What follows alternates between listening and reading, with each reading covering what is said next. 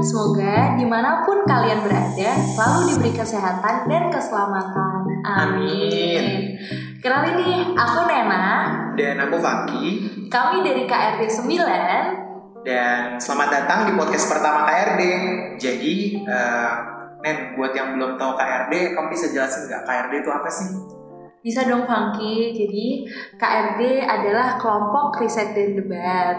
KRD ini menjadi salah satu unit kegiatan mahasiswa di Fakultas Hukum Universitas Diponegoro yang menaungi bidang keilmuan. Iya. Nah, di dalam KRD sendiri tuh unik, ada divisi eksternal dan divisi internal. Mungkin dari Funky bisa nih ngejelasin gimana? Aku lanjutin ya penjelasannya. Jadi ada dua divisi divisi eksternal dan divisi internal. Di divisi eksternal itu ada divisi debat, terus ada divisi bisnis dan divisi riset.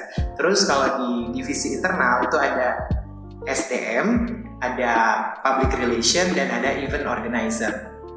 Nah, podcast ini merupakan salah satu program kerja baru yang ada di dalam KRD, yang mana nantinya bakal menjadi wadah untuk kita saling sharing, mau sharing pengalaman, informasi, ataupun uh, tentang keilmuan yang terkait dengan KRD pastinya. Wow, berarti ini seru banget ya Nen, ini program kerja baru dari KRD ya? Iya dong, makanya buat teman-teman yang lagi dengerin ini jangan langsung di, di skip. Iya, ya, jangan, jangan di skip sih. Soalnya kali aja setelah kalian dengerin ini ntar dapat insight-insight baru banget. kan ya, Fang. Iya, jadi kayak ini kita bawanya santai aja gitu. Jadi lebih enak gak sih didengerin sama orangnya? Iya dong. Iya, oke. Okay. Oh ngomong-ngomong nih kita kan podcast pasti harus ada dong narasumbernya yang gak sih? Iya dong Funky narasumbernya ini spesial banget. Siapa tuh kira-kira nih narasumbernya? Siapa nih? Siapa ya? Spill dong Nen. Narasumbernya itu direktur eksekutif dari KRD sendiri. Wow, berarti ini seru banget dong ya. Pastinya. Siapa tuh? Siapa tuh? Siapa? kita siapa? Dari kita siapa ya? Pasti pada penasaran langsung aja, aja kita panggil kali ya. Iya panggil aja Oke, sih. kita panggil uh, Bang Baim. Halo Bang Baim. Uh, halo Nena, halo Fangki.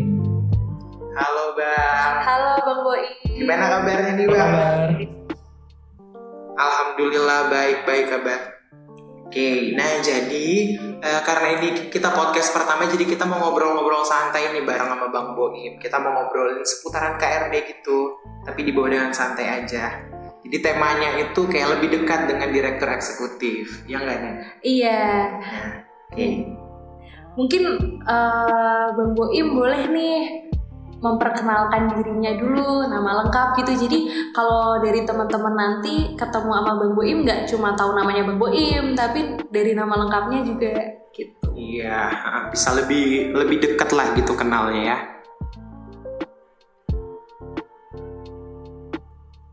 Oke, ini sebelumnya aku minta izin ya buat ngomongnya lebih non formal karena obrolannya santai, jadi aku mungkin uh, ngomong juga lebih nanti non formal juga. Oke, okay, teman-teman, uh, perkenalkan aku Ibrahim Alvarez. Aku dari KRD 8 angkatan 2018. Uh, teman-teman juga bisa manggil aku Baim, Boim atau Fares senyamannya teman-teman semua. Aku tahun ini diamanahkan menjadi direktur eksekutif pada tahun 2021. Tuh. Mungkin itu cukup Nina untuk perkenalan di awal. Oke, terima kasih Bang Boim untuk perkenalannya. Boleh nih Bang Boim kita langsung masuk aja nih apa yang kita kepoin biar teman-teman tuh jadi lebih ngerti. Iya, lebih ngerti dan lebih tahu ya tentang KRD dan tentang DE kita ya. Iya. Kayak gitu. Oke, uh, aku mau nanya-nanya nih Bang. Aku mau nanya tentang uh, Abang secara personal. Jadi, ya aku mau nanya uh, Abang ini uh, udah tahun keberapa sih ada di KRD sekarang?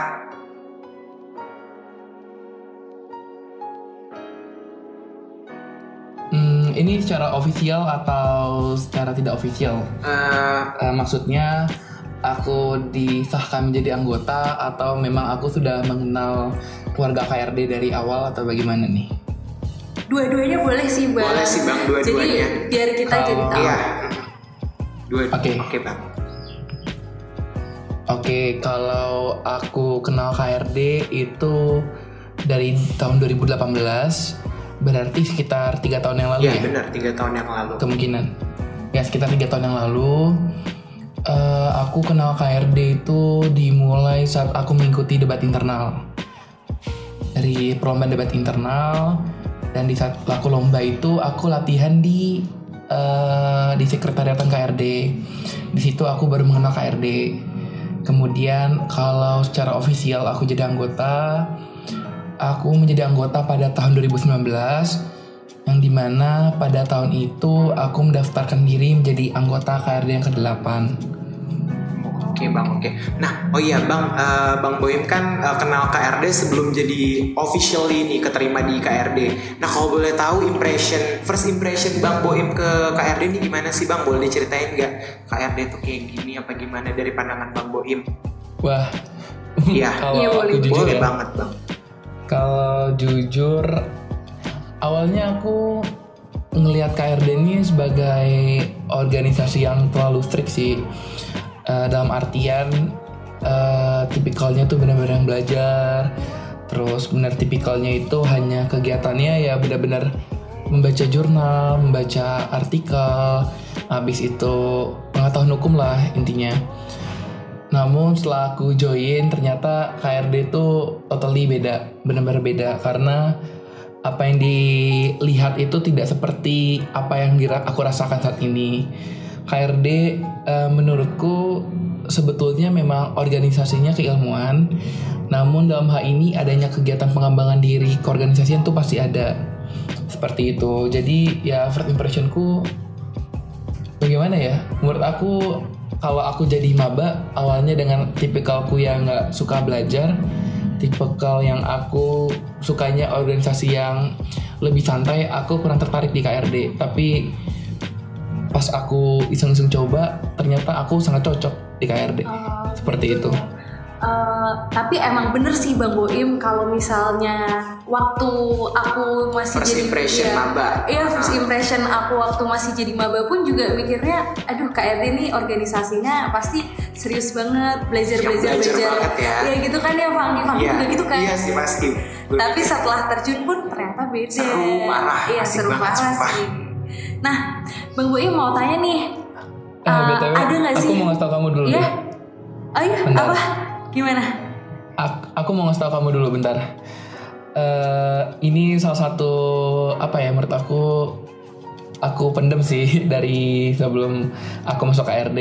Dulu tuh DE KRD atau Direktur Eksekutif KRD pada tahun 2018 itu aku ketemu buat natap matanya aja aku takut loh. Gimana? Coba deh bayangin pas pertama kali ketemu terus ternyata sangat menakutkan ya. Jadi aku mikirnya dari awalnya aku nggak bakal ambil KRD gitu loh dan itu yang aku rasakan atau pandangan aku terhadap KRD kepala atau pimpinan aja tuh sangat menyeramkan apalagi organisasinya tapi setelah aku kenal setelah aku jalanin itu jauh lebih enjoy sih dan di luar ekspektasiku Nah, eh, itu kan untuk first impressionnya nih. Kalau misalnya dari Bang Boim sendiri, kenapa kok jadi memutuskan untuk terjun Iya, ke KRD? Karena bertolak belakang ya dengan first impression sampai akhirnya bisa join ke KRD itu gimana sih? Iya, Bang. gitu. Boleh nih Bang Boim ceritain nih. awal mulanya kalau boleh jujur ya tanpa adanya ini kepentingan untuk melindungi KRD aku tuh iseng-iseng berhadiah tau nggak teman-teman Iseng. Iseng-iseng gimana tuh? KRD tuh bukan karena niat dari hati gitu loh. Nah ini jadi gini. eh, sebelumnya itu aku memang ikut Debin yang tadi aku bilang. Nah ternyata di Debin ini aku kalah kan. Terus aku ikut lomba sebelah ada lomba internal juga. Nah aku malah menang di situ. Nah awalnya aku malah pengennya join yang di- Belah, Ah, ah, ada iya. organisasi yang aku yang awal aku menang ini terus ternyata eh pada saat aku ikut join lomba ya- yang di UKM sebelah ini lombanya dibatalin nah Ya. pas dibatalin Ah. habis itu KRD buka oprek perlombaan ya udah aku iseng-iseng ikut lomba Depnas lomba debat nasional Uh, setelah aku join di lomba deb- debat nasional, aku memang dari awal juga aku mikirnya aku daftarnya nggak bakalan KRD, UKM sebelah. Tapi setelah ku apa ya berdinamika sama teman-teman dari KRD ternyata menurutku aku udah menemukan apa yang ku cari sih dari KRD sendiri makanya aku daftar di KRD seperti itu Ini ya istilahnya tuh eh, kena hidayah. Iya. Hidayah akhirnya join KRD Iya gitu. Yang awalnya kan nggak mau terus hmm, Mungkin ya, mungkin. Iya. Terus ini bang, aku mau nanya lagi nih kan, wah, akhirnya ini istilahnya kayak nyemplung gitu ya ke KRD. Gimana? Nah ini aku mau tanya nih penasaran banget. Setelah eh, Bang Baim masuk KRD, gimana sih kehidupannya Bang Baim setelah bergabung di eh, UKM FKRD ini? Iya. Mungkin Pengalaman-pengalamannya. ada dari pengalaman-pengalaman ada yang ngeubah hidupnya Bang Boim Iya. misal dulunya Bang Boim gimana terus sekarang gimana mungkin boleh tuh diceritain juga Bang Boim terkait hal tersebut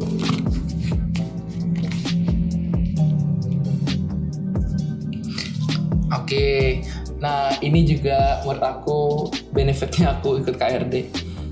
Eh, ini ini ceritanya beneran loh. Jadi pada awalnya sebelum aku join KRD, eh, ini pengalamanku ya. Pengalamanku tuh aku memang tidak dikenal orang. Yang pertama, terus aku juga nggak punya temen yang banyak di Eva karena notabene aku pas maba itu aku benar-benar apa ya dulu tuh ibarat kayak ambisnya maba semester satu gitu iya, loh ngejar nilai Iya. aku tuh nggak mikir eh, apa namanya Ansos gitu. buat organisasi Buat banget. organisasi tapi dan di saat itu iya agak ansos. Mm, nah terus pas maba itu kan kita memang belum bisa organisasikan. Iya. Nah pas itu tuh aku join kepanitiaan nih. Aku daftarin. Tapi ternyata pas aku daftarin diriku Aku nggak keterima. Nah dari situ tuh hasratku makin males lagi buat berorganisasi. Nah terus setelah aku semester 2 kan kita baru bisa join organisasi Iya. Eh, ternyata gara-gara aku kayak aku ikut KRD yang pertama aku dari no, awalnya nggak punya teman aku punya teman. Yang kedua temanku tuh tidak hanya anak KRD aja loh ternyata. Gara-gara aku anak KRD aku tuh dikenal sama orang lain juga yang di luar KRD gitu. Jadi ya ya seperti itulah pokoknya ada perbedaannya itu yang pertama. Ini yang kedua eh, dulu aku pas maba itu eh, ambis di kelas enggak tapi setelah aku join KRD karena aku juga mengikuti program KRD dengan, dengan baik ya dengan kayak program keilmuan serta program organisasinya eh, aku tuh setiap di kelas aku tuh tipe kalian bukan yang kayak cari perhatian gitu loh. Tapi kalau memang dosen itu udah nanya terus kelas itu udah benar-benar kosong ya aku jawab gitu loh. Ya jadi intinya apa ya? Ya gara-gara KRD aku bisa paham lebih dulu lah daripada teman-temanku. Masalah keilmuan juga. Itu benefit banget buat aku. Karena jujur kalau aku kemarin nggak join KRD mungkin eh, namanya pelajaran di kampus tuh aku benar-benar susah ngikutin. Yang pertama kenapa? Karena aku tuh tipikalnya belajarnya itu benar-benar dibilang lambat lambat banget. Karena aku butuh penyelesaian agak lama gitu loh buat satu materi oh iya yang kedua, kalau aku kemarin gak ikut KRD, ya aku nggak dipush untuk belajar gitu karena aku di KRD itu ikut lombanya sih. Jadinya aku juga dipush untuk belajar, jadi aku paham. Kayak gitu sih. Oke, oke. Perbedaanku Menarik ya bang. Jadi sudah ya, kalau ya, senangkap aku nih, jadi bang Boim itu eh, dapat beberapa manfaat nih, manfaat di bidang akademik maupun di bidang non akademik ya. Di bidang akademik itu Iya. bang Boim jadi lebih ngerti pelajaran di kelas sebelum dosen ngejelasin, bang Boim udah ngerti nih. Terus kalau misalnya non akademik eh, jadi berorganisasi, belajar gimana sih manajemen waktu dan lebih banyak mengenal orang ya. Iya, kenalnya teman pun sebenarnya nggak cuma KRD doang, Betul. tapi dari luar, dari teman-teman Iya, delegasi delegasi mungkin. Iya sih, duh keren banget keren sih. parah parah ini eh, wujud ini ya apa sih namanya itu nen kita panutan kita itu ya Oh iya, panutan. Contoh, Iya, ah. contoh yang baik gitu Yang untuk teman-teman yang dengerin pun juga eh, bisa nih Bang Boim jadi panutan Iya, kita jadi contoh buat semua. kita kan kayak gitu Sebenarnya Ya jelas itu kalau kalian ikutin KRD dengan baik sih menurut aku kalian dapat semua benefitnya gitu loh. Iya bener banget. Jadi menurut Ah, aku kalau kita, santai kalau kita misalnya bener-bener in ya, in charge banget sama KRD, pasti kayak kita bak- dapat banyak banget insight-insight baru nih yang kita nggak pernah dapetin dulu sebelumnya waktu SMA mungkin Iya. atau di kelas. Jadi kita dapet di KRD. New experience Iya, lah buat kita experience gitu. buat kita gitu. Nah, kalau misalnya dari apa yang diceritain Bang Boim sebelumnya pun juga um, ada nih suka, ada dukanya. Mungkin dari suka duka itu kan uh, masih sebagian kecil. Ada nih suka duka yang mungkin ingin Bang Boim ceritakan ke kita ya gitu. Jadi kita biar makin mengenal Iya, gitu makin ya. mengenal gini gimana sih berdinamika di KRD gitu. Iya.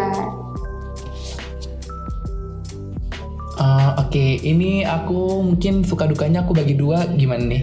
Yang pertama suka duka secara organisasi, yang kedua suka duka eh, ketika aku jadi delegasi KRD mungkin ya. Iya, Boleh, banget. KRD itu memang Iya. tidak terlepas dari perlombaan serta organisasi. Oke, kalau dari uh, suka duka perlombaan dulu kali karena aku memulai KRD ini dan aku terjun di KRD ini karena ke aku bilang iseng-iseng berha- berhadiah aku ikut lomba di KRD. Eh, mungkin sukanya aku jujur sih karena aku mengikuti perlombaan di KRD, aku memiliki mental yang menurut aku apa ya eh, lebih bisa di apa ya menerima tekanan itu pasti Mental baja. yang Lebih kedua tough. eh, yang kedua eh, ya lebih tough Eh, yang kedua itu aku dituntut untuk eh, tidak boleh jumawa atau sombong. Karena apa? Karena di setiap perlombaan itu aku dapat pembelajaran banget nih dari KRD pas aku lomba. Sepinter-pinter pun orang kayak sehebat-hebatnya orang itu dalam memahami substansi hukum, memaham- memahami persoalan dan pandai banget dalam menganalisis satu permasalahan. Namanya orang yang jumawa atau yang sombong itu nggak bakalan survive di perlombaan. Itu itu salah satu aku nggak bakal bisa lupa sih dan aku tuh belajar di KRD. Yang ketiga aku keluargaan. Kenapa keluargaan?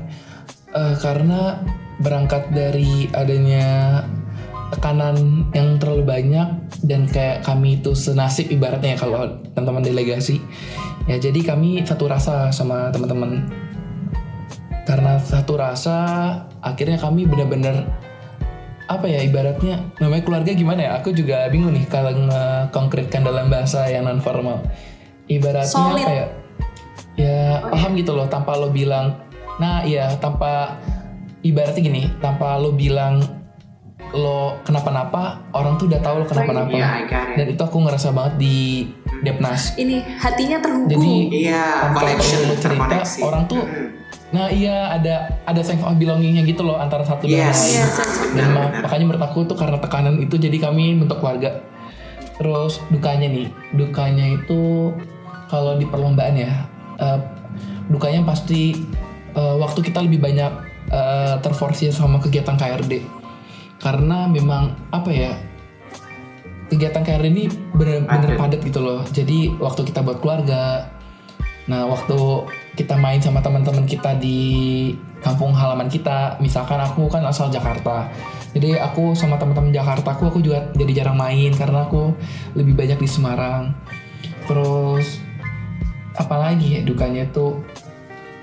Eh, mungkin ada sih permasalahan-permasalahan kecil tapi menurut aku ya sebenarnya itu pasti orang alamin kalau ikut organisasi. Kayak misalkan dulu tuh eh, salah satu temanku itu eh, kehilangan orang tersayangnya. Jadi kayak kita tuh merasakan banget. Jadi duka sih menurut aku. Terus ini aku koper jadi koper delegasi itu itu aku bener-bener apa ya hampir rusak gitu loh. Kayak padahal tuh isinya barang-barang buat perlombaan kayak gitu-gitu. Terus apa lagi ya? Ya dukanya aku juga bingung karena biasanya kalau orang yang menjalaninya dengan kebahagiaan duka tuh kayak susah ditemukan Benar, gitu. banget. jadi aku agak bingung nih ngomong duka. Pasti. Karena udah biasa apa ya udah banyak senengnya gitu loh. Kalau ada sedih sekalipun ya jadi udah lupa sendiri. Itu kalau di perlombaan. Kalau di organisasi itu sukanya aku jujur aku selama aku dari organisasi SMP SMA aku tuh nggak pernah namanya berkecimpung di bidang acara. Dan aku karena KRD aku tuh disuruh belajar terus jadi buat anak acara. Yang di mana aku benar-benar nggak tahu tuh cara buat rundown aku nggak tahu buat tor apalagi gitu yang aku belajar dari KRD secara organisasi. Oh ya aku belajar uh, komunikasi hierarkis. Jadi gini dulu tuh aku sering banget kalau komunikasi itu karena aku kan ngetim sama anak-anak debat dan anak-anak debat itu tuh teman-teman aku satu tim sama direktur eksekutifnya. Sama DE-nya langsung. Dan di saat itu aku masih anggota. Dan aku ngetim ketua sama wakil ketua KRD bayangin. Jadi aku kalau ada apa-apa aku tuh komunikasinya bukan sama kadifku bukan sama kepala divisiku tapi aku langsung cerita sama DE teman Oh, iya. debatku. Yang notabene kalau di KRD itu DE Vice. sama vice-nya nah ternyata di situ aku baru belajar kalau misalkan komunikasi permasalahan internal divisi itu sampainya ke wakil divisinya dulu baru kepala divisi baru ke wakil baru ke DE-nya ya seperti itu. Aku jadi bener-bener belajar banget gitu loh.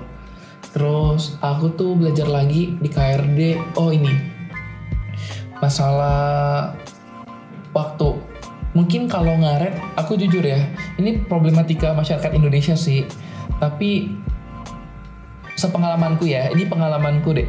Kalau aku tuh di divisiku dulu dan aku ikut kepanitiaan DLF yang program kerja dari dari IO uh, KRD itu benar-benar ya dari IO itu aku benar-benar time managementnya diatur. Kalau misalkan benar-benar rapat jam 16.00 ya paling lambat tuh 16.20 itu paling lambat banget 16.15 itu udah harus mulai.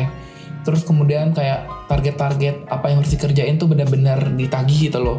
Nggak hanya diingetin kayak jangan lupa ya tapi benar-benar kayak mana hasilnya? Jadi ya itu lumayan lah. Terus dukanya itu dukanya ya aku nggak tahu sih nih sebenarnya sebenarnya pengeluaran KRD itu sebenarnya sesuai dengan budget anak kuliah. Tapi karena tipikalku yang kalau minta uang sama orang tua itu jarang ya jadi aku kayak pengeluarannya agak banyak aja. Ya tapi sebenarnya kalau dihitung-hitung ya nggak banyak gitu loh. Ya biasa aja. Karena memang aku kayak agak pelit atau gimana ya. Sumpah aku agak ngerasa berat aja gitu loh kadang-kadang. Sama apa lagi ya dukanya kalau di organisasi. Sering lah aku di eval di apa namanya di eval dengan tekanan yang serius gitu loh. Jadi benar-benar kebentuk banget mentalku untuk bisa ngadepin orang. Kayak gitu. Oh iya benar banget sih. Bang. mungkin ya. Sama ini aku bisa kenal banyak ini eh, orang-orang luar dari kayak law firm aku tuh terkenal sama orang-orang pemerintahan guru besar universitas lain. Itu udah gara-gara KRD Oh. kayak gitu. Wah keren banget sih sampai bener-bener karena kita ngejalaninnya dengan hati, dengan dengan senang, Senang. makanya dukanya pun susah kerasa dicari iya ya. nggak dapat dan nggak kerasa. yang dapat tuh emang seneng senengnya mau itu pas waktu jadi delegasi terus tuh berorganisasi semuanya yang kerasa tuh seneng senengnya gitu suka cita gitu waktu kita ngerjain ya kan Iya Bang. jadi emang wah emang parah enak banget emang deh kalau Eh, kita join aku mau nanya dong. ya gimana gimana Iya bang boleh boleh boleh. Gimana Bang Muim? Nih aku mau nanya kalau Funky sendiri kan emang kesibukannya banyak ya Aku aduh lihat. ya nah kalau kamu gimana nih suka Oh, dukanya kalau aku ya kak, karena aku ini kan berdinamika di kampus ini kan kebanyakan online ya semenjak pandemi ini ya kak.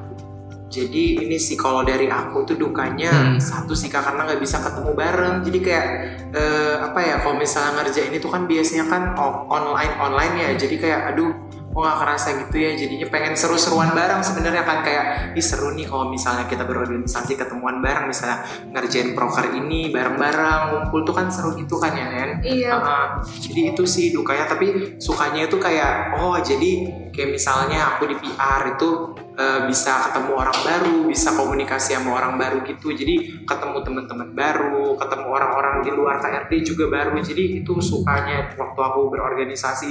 Jadi lebih ini selain itu aku juga bisa ngatur waktu dengan baik. Habis itu eh, banyak deh pokoknya kayak yang aku dapetin selama berorganisasi khususnya di KRD kayak gitu. Keren banget sih Pangki. wah jangan gitu dong net Nggak apa-apa. gue kayak gitu sih bang Nah, menarik ya, Pangki ya. Pengalamannya lebih banyak ya. banyak lebih banyak bang online. Boim sih ya yang gak sih men parah Pasti sih. pasti panutan kita Ya, karena aku kan lebih awal aja mulainya. nggak tetap pokoknya panutan kita ya net bang Boim Iya. Oke. Aku ini mau nanya lagi nih bang. Eh, bang Boim kan eh, sering ikut lomba dan sekarang juga udah jadi direktur eksekutif di eh, KRD. Nah aku mau nanya nih, apa sih yang paling berkesan eh, selama bang Boim ini kurang lebih tiga tahun Terjun di, terjun di di KRD? KRD. Yang paling paling momen berkesan di KRD itu apa sih bang? Aduh, bingung ba- momen berkesan tuh Pasti banyak banyak banget. karena Iya. Yang paling. Paling berkesan ya? Iya, yang paling nih. paling bentar aku jadi mikir kan yang paling semua berkesan soalnya Eh, ini berkesannya tuh Berkesan berkesan, baik baik dong, atau berkesan Iya, buruk? berkesan baik. Berkesan baik. Yang mungkin dari berkesan itu Ah. bisa memotivasi teman-teman Iya. kita juga yang ngedengerin ini. paling parah ya yang paling aku nggak bakal bisa lupa Iya, Paling bener, parah bener. gak bakal bisa lupa. Oke, oke, boleh, boleh. apa banyak banget aku tuh banyak momen gitu loh Wow, kalau di KRD kan? sumpah aku terlalu Bisa banyak banyak momen. berharga precious momen di KRD sampai DE kita pun susah untuk mengungkapkan Iya, bingung. banyaknya gitu. Jadi kayak aduh teman-teman KRD 10 jangan Apa? sampai kalian kelewatan jangan sampai miss pokoknya harus daftar. Iya, Iya. kan gitu kan Bang. asli aku tuh iya bener. Aku jujur ya ini aku tidak bener-bener nggak ada rekayasa karena aku sampai bingung momenku tuh banyak banget yang kayak berkesan. Apa ya paling berkesan banget? Ini salah satu Iya yang salah satu deh Bang, sebutin. salah satu. salah satu eh, aku tuh berkesan banget di saat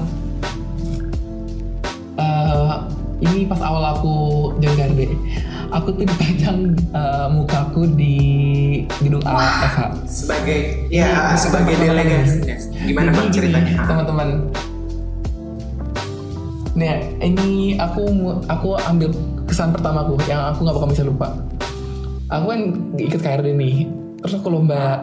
Nah, alhamdulillah aku apa ada rezeki lah buat menang di lomba de- debat nasional.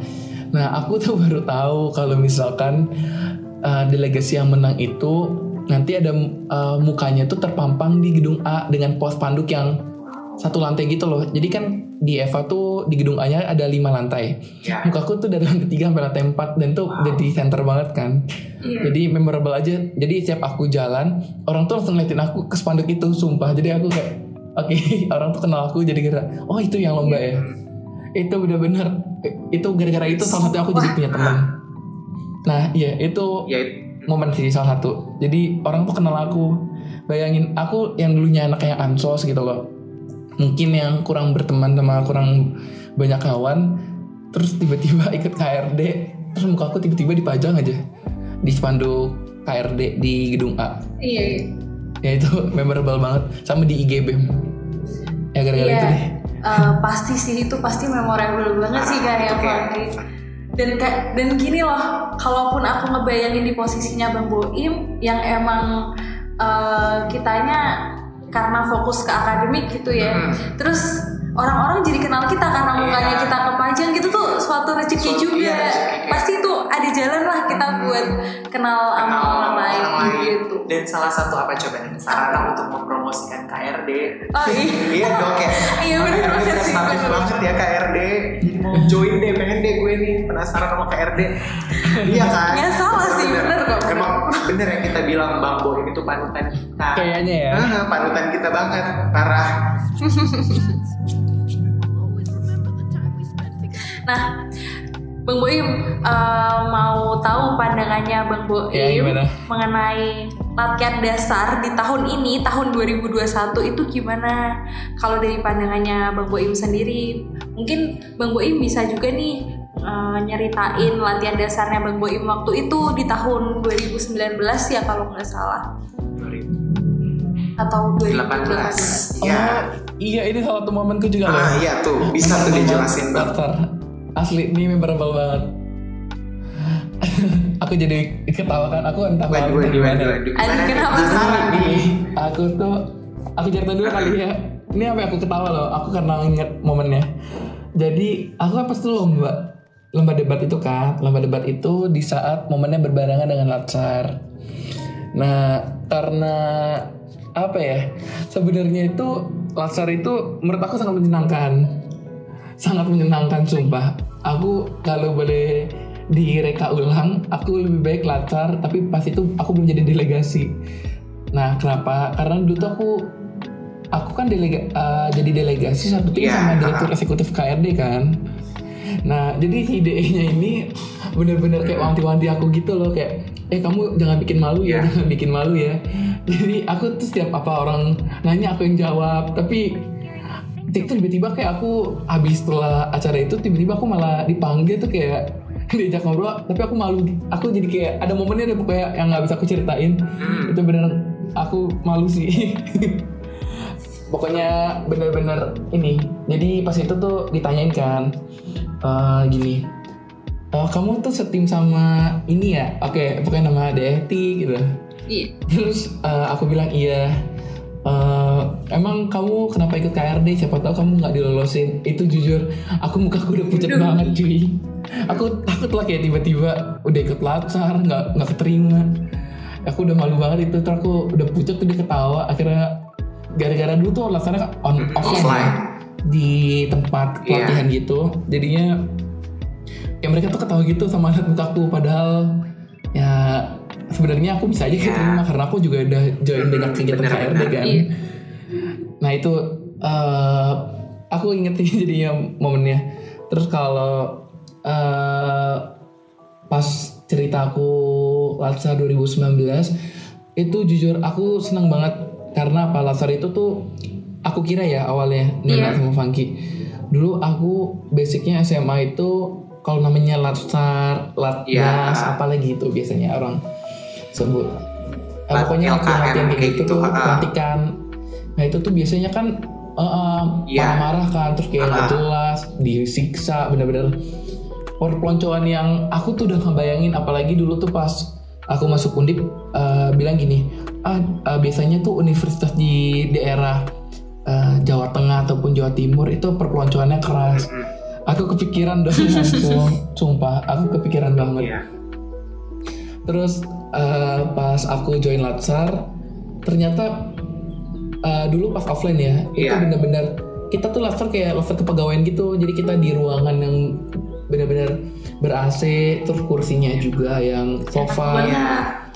bener-bener terus diajarin pemateri, bener-bener latihan Iya. dasar, bener-bener yang kayak aku tuh dulu kan cuma lomba debat Iya. ya. Dari situ aku bener-bener diajarin kayak uh, time management, aku diajarin cara buat kontrak, aku diajarin cara buat legal opinion, aku diajarin cara public speaking, aku juga diajarin apa ya?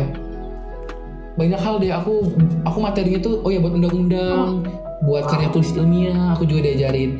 Terus di selain substansi itu benar-benar ada acara bondingnya kayak misalkan game. Itu gamenya menurut aku seru sih karena apa ya? Emang seru gitu loh. Jadi aku bingung juga nyetirin gimana gamenya. Pokoknya gamenya juga seru. Terus kita benar-benar latihan organisasi juga kayak cara eh, sidang, sidang organisasi itu bagaimana, terus cara pengambilan keputusan dalam berorganisasi itu seperti apa, kalau kita berdiskusi dengan forum yang besar itu seperti apa, etika berbicaranya seperti apa, itu benar-benar diajarin. Jadinya aku benar-benar apa ya pas zamanku lasar o- offline itu sangat menyenangkan. Jadi lasarnya itu bukan hanya sekedar marah-marah, sekedar apa ya bahkan aku marah-marah nggak ya cuman ini aja. Apa namanya uh, Iya, simulasi, simulasi. sidang jadi kalau misalkan ada yang marah ini uh, kita kalau sebagai presidium itu seperti apa? Respon kita kalau misalkan uh, ada yang peserta sid- uh, sidangnya itu seperti apa kita harus bersikap seperti apa? Menurut aku tuh bagus sih. Jadi kita tahu. Terus uh, kalau di Lasar 2021 hmm, jujur aku sebenarnya ini uh, tantangan. Karena tahun lalu juga sebenarnya Lasarnya online tapi menurut aku jangan jadikan alasan sih buat tahun ini uh, kalian tuh ikut lasar ya buat bermalas-malasan karena sebenarnya sama tapi ya wa- wadahnya aja yang berbeda gitu Iya. loh jadi apa ya dinikmatin. Benar-benar apa ya aku juga bingung nih kalau buat ngungkapin soalnya jujur ya nih Iya. sama Iya. Funky kalau orang nanya-nanya aku tentang kayak gimana KRD gimana latsar karena ceritanya itu benar-benar bukan cerita yang bisa singkat Iya, itu loh cerita benar. panjang jadi Karena karena, juga kalian panjang. nanya seperti ini aku jadi lagi mencoba meng apa ya mengumpulkan highlight-highlight yang paling Iya. aku ingat dan bisa disampaikan buat teman-teman lain mungkin kalau pandangan Lasar 2021 itu pasti seru karena aku jamin ini konsepnya berbeda karena karena dari panitianya sendiri itu memang udah merancang apa ya hal yang menarik sih menurut aku untuk diikutin seperti itu Oke. Itu kalau dari ceritanya Bang Boim terkait Iya. lasar tuh, aduh gila Seru seru, banget. banget. Apalagi offline. Pasti. Kita kita ngerasain. rasain sih kita Ngerasain walaupun ya offline. walaupun nggak sepenuhnya ya Iya. tapi Tapi kita rasain yang online pun juga seru ya yang sih, kemarin. nggak ya. kalah serunya kan waktu kita online juga Iya, Jadi jangan berkecil hati buat ke RD 10 calon-calon ke RD 10 Iya. karena bakal tetap seru Walaupun eh, nantinya di 2021 kita offline iya kan kita ya. bakalan ketemu lagi kok tenang aja bakalan bonding kita Iya. Oke, nah ini kan kita udah ngomongin soal eh, pengalaman Bang Boim sebagai eh, anggota KRD, terus itu juga ikut lomba di mana-mana dan sekarang aku mau nanya nih, kan sekarang eh, Bang Boim ini sebagai direktur eksekutif. Nah aku mau nanya nih, eh, Bang Boim tuh sempat kepikiran gak sih bakalan eh, dipilih menjadi direktur eksekutif KRD? Nah terus setelah Bang Boim kepilih nih, gimana sih perasaan Iya. Perasaannya gimana? Iya, gimana? Aduh, aduh, aduh. direktur eksekutif. Atau atau malah aduh takut, Iya. aduh gimana nih overthinking nih. Iya nih, gila. Gimana nih bang? Penasaran kita ini. Iya kita penasaran. Soalnya aku langsung jawab Iya. Mungkin ada dari teman-teman dari KRD Iya. 9 gitu Iya. yang ada niatan Ada nih niatan untuk melanjutkan mau mau. Iya. Ya? Gimana nih bang? Gimana? Oh, oke jujur Iya. ya aku nggak ada kepikiran jadi DE Wow. 100% aku nggak ada kepikiran jadi DE Gak ada kepikiran apa ya? tapi tiba-tiba jadi. Uh, gimana bang? DE itu tuh gimana ya kalau aku boleh ungkapin aku kepingin jadi DE nggak ada sama sekali gitu loh bener-bener nggak ada karena aku kan tahun lalu tahun 2020 kan aku udah jadi BPH di KRD kan terus aku melihat kesibukannya itu bener-bener apa ya menurut aku berat sih. Kenapa berat? Karena KRD ini merepresentasikan dua bentuk bentuk organisasi kekeluargaan serta profesional dalam perlombaan. Nah itu menurut aku berat banget tantangan gitu loh. Di satu sisi kita harus mikirin uh, bagaimana bagaimana cara pengembangan SDM dari KRD sendiri. Yang kedua kita bagaimana caranya uh, membentuk adanya mekanisme mahasiswa Fakultas Hukum Undip ini ketika berlomba di tingkat nasional itu dapat menjadi juara. Nah itu tuh menurut aku benar-benar apa ya? Tantangan ya. sih. Aku pribadi ya mungkin kalau iya tantangan banget karena mungkin kalau teman-teman yang suka uh, kegiatannya dari pagi sampai malam itu penuh yang benar-benar kalian tuh suka banget sama kesibukan DE pilihan tepat buat kalian ambil sih. karena gini eh, ini aku ceritain pas pada saat pandemi aja nih aku kan ngejabatin itu offline sama pas pandemi udah mulai masuk pandemi Iya. itu kegiatanku ini nggak memberatkan ya bukan maksud untuk memberikan keluh DE itu yang tidak menyenangkan kegiatan DE itu eh pas aku jadi kadif dulu deh Iya. jadi kadif itu kegiatannya ini aku tapi ngambis ya jangan ditiru juga teman-teman. Iya. kalau udah kalian punya jabatan ya jalani satu aja jangan banyak-banyak. Iya. dulu tuh aku magang pas magang. Aku ikut magang magangku tuh dari pagi dari jam 8 sampai jam 16.30 terus aku balik magang karena aku Jakarta Jakarta juga lumayan macet. Eh, itu aku nyampe rumah jam 6 jam 6 itu mungkin aku sebelum aku nyampe rumah aku cerita lagi biasanya jam break magang itu aku ada rapat Oh. Padat banget ya. Padat, Aku ada rapat. padat. Produktif. jadi aku ada rapat Iya. jam 12 itu aku rapat bener-bener tiap hari rapat entah rapat apa macem lah banyak kegiatan KRD itu terus jam 6 nyampe rumah aku ya istirahat sholat makan terus jam 7 aku rapat lagi sampai jam 8 rapat KRD Iya. BTW yang nggak bertele-tele kok Ah, iya. rapatnya tuh straight to the point bener-bener yang penting-penting aja Iya diomongin bener. Ah, itu pun udah yang udah di bawah singkat aja aku masih Mm-mm. kecapean loh terus jam berikutnya ini sebenarnya tuh bebas nih sebenarnya kalau kalian nggak kayak aku kemarin mungkin kalian hidupnya udah bisa chill Iya. aku dari jam 8 sampai jam 11 aku ngetim Wow. aku lomba pas itu aku lomba counter crafting terus dari jam 11 sampai jam 1 aku mantau eh, karena aku kepala Iya. divisi aku mantau tim perlombaanku dari divisi RC Iya. sampai jam 1 dan di saat itu ada DLF dan aku jadi coach aku nge-coach Waduh. dari jam 1 sampai jam 2 padet banget. pagi nah itu aku lakuin tiap hari aku bener-bener kadang-kadang weekend kalau mungkin teman-teman tahu KRD itu benar-benar kegiatannya benar-benar produktif. Jadi kalau kalian pengen produktif KRD wadah wadah yang tepat gitu loh. Kalian satu aja KRD udah Iya. padat gitu kegiatan kalian. Karena menurutku KRD itu menyediakan dua hal. Uh, secara mengisi keilmuan kalian dapat secara organisasi Iya. kalian juga dituntut bisa. Uh, terus aku ceritain weekendku nih. Ini ya maka aku, biar sebelum aku ceritain Iya. mau atau enggak jadi DE weekendku pagi itu selalu ada kunjungan dari organisasi lain ada rapat apa gabungan entah webinar entah apa lagi ya macam-macam pokoknya rapatnya Ah. itu. Bukannya setiap weekend itu sabtu minggu walaupun nggak sepadat Iya. weekdays ya Ah, pasti lah karena weekend itu kan waktu libur sebenarnya. Nah itu tetap ada kegiatan gitu loh. Jadi menurutku kalian nih misalkan ikut organisasinya aja tanpa ikut lomba kalian menurut aku udah bisa hidup normal. Gitu. Loh kalian ikut kedua-duanya yang suka Iya. kesibukan sabi banget. Buat masalah nilai buat masalah kampus pasti kalau menurut aku ya yang sibuk Iya. kedua-duanya pasti berjalan kok. Jangan sampai takut wah sibuk banget kapan aku waktu belajar? Justru Iya ini aku bener-bener. mau cerita.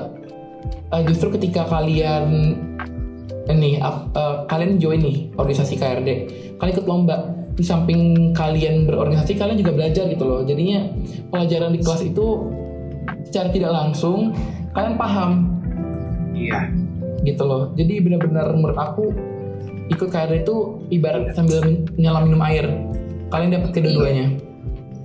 Aku tidak menjadikan hal bullshit Iya. karena itu aku halamin banget. Terus pas tiba-tiba aku milih DE nah aku tuh mulai mikir aku dulu jadi kadif aja sibuk apalagi jadi DE iya. tapi jujur ya mungkin eh, pas aku jadi DE itu tekananku pasti ada tekanan lah karena KRD itu udah Iya, besar gitu iya. loh namanya juga nggak hanya di EVA udah, udah terkenal tapi di Indonesia Iya, di Fakultas Hukum tuh terkenal KRD, KRD Fakultas. bagaimana eksistensi Iya. KRD ini nah udah pasti tahu gitu loh mungkin tapi setelah aku jalanin ya aku senang kok gitu loh. Seru. Bahkan kegiatanku tapi ini ya makanya buat teman-teman KRD 9 mungkin yang mendengarkan ataupun nanti eh, adik-adik dari KRD berikutnya yang jadi penerus eh, ketika kalian jadi direktur eksekutif kalian tuh benar-benar gak boleh mengikuti hawa nafsu. Menurut aku gini kayak misalkan nih kalian pengen ini pengen itu udah nggak bisa Iya. lagi gitu. Kalian pilih salah satu jadi nggak boleh semuanya Iya. diambil menurut aku. Iya sih. dan sejauh ini aku menerapkan adanya skala prioritas aku benar-benar oke kok. Aku nggak kenapa-napa aku bahagia gitu. Loh seru aja ngejalaninnya. Sejauh ini ya aku masih oke kok. Oke nya bukan oke yang oke dipaksakan nih Yang benar aku Enjoy senang aja ngejalaninnya. Bahkan aku sambil Iya. bareng loh sekarang. Ya enjoy aja kok. Seperti Iya itu. kalau misalnya dari ceritanya Bang Boim pasti kalau kita menerima sesuatu kita juga untuk ngebalancein kita juga harus ngelepasin sesuatu Iya. kayak gitu ya Fanti. Tapi itu nggak apa-apa. Betul Yang penting kita tetap enjoy waktu ngejalaninnya. Iya. Jadi itu nggak kerasa beban karena kita ngerasa oh enjoy ini emang kegiatan aku. Jadi kayak ya udah aku jalanin dan enjoy banget. Jadi kayak enak gitu ngejalanin Bener berat. banget Fanti. Iya. Kalau dari Bang Boim sendiri harapannya untuk KRD itu selanjutnya mau kayak gimana KRD gitu mungkin juga bisa disampaikan jadi dari teman-teman pun ada tergugah gitu untuk Iya. mewujudkan Hmm, harapan. Iya, harapan. Iya. Um, Oke oke, mungkin gini teman-teman KRD itu atau dan KRD organisasi Oh, iya, boleh, umum ya. boleh. organisasi secara umum itu pasti memang nggak terlepas dari adanya kekurangan. Gitu loh tapi menurut aku aku harapanku ya pasti Iya. jauh lebih baik gitu loh. Kenapa aku ngomongnya kayak gini? Karena menurutku pada saat ini KRD sudah berjalan dengan baik. Iya benar. kalau untuk harapan khusus kayak misalkan KRD mau lebih apa aku jujur ada harapan sih sebenarnya. Mungkin Iya, ini agak berat. Karena aku melihat sih saat ini memang tujuan dari fakultas kita tuh tidak hanya berbasis keilmuan Iya. eh, nasional tapi juga berbasis keilmuan internasional. Mungkin challenging dari KRD di tahun depan mungkin. Aku sendiri juga sebenarnya ingin mengusahakan tapi melihat apa ya sikon dan keadaan aku eh, lihat ke depan nanti gitu loh bagaimana. Kalau misalkan memang bisa dijalankan kenapa tidak tapi memang tahun lalu juga sudah dicoba dijalankan Eh, jadi gini aku berharap banget eh, KRD itu kajiannya benar-benar tidak hanya kajian secara berbahasa Iya. Indonesia sih tapi aku juga berharap berbahasa Inggris itu menurut aku penting karena ya kita tuh nggak lupa gitu loh dari perkembangan Iya. zaman yang menuntut kita untuk serba bisa dan KRD aku harap ke depannya bisa gitu loh. Mungkin di tahun lalu eh, KRD juga sudah mencoba sih mengadakan webinar eh, dengan berbahasa Inggris yang dibantu oleh Fakultas Hukum kita Undip. Nah dan aku harap di tahun ini harapanku kalau memang waktu KRD bisa dan harapanku kalau misalkan di tahun ini belum terrealisasikan karena aku juga eh, hal tersebut aku juga belum bisa menjanjikan Iya. gitu loh Iya, karena benar. berat kan membuat Iya. kajian yang internasional padahal eh, di fakultas kita juga kelas Iya. internasional juga baru gitu loh jadi ya memang tantangan tantangan aja sih buat KRD ke depannya aku harapnya seperti itu jadi teman-teman tuh mengkajinya tidak hanya berbasis Tapi- hukum nasional bukan Ah, ya internasional juga maksud Standar. aku Oh, standar iya. penulisannya lah karena kan marwahnya KRD itu kelompok riset dan Iya. debat mungkin aku lebih nekenin di researchnya kalau di researchnya itu kan kita udah menyesuaikan sebenarnya sama ketentuan eh, riset nasional nah tapi untuk ke depannya aku harap KRD mungkin bisa menyesuaikan dengan ya standarisasinya dari kajian internasional aja Oke, amin ya. Amin, amin, Amin. Amin. ya.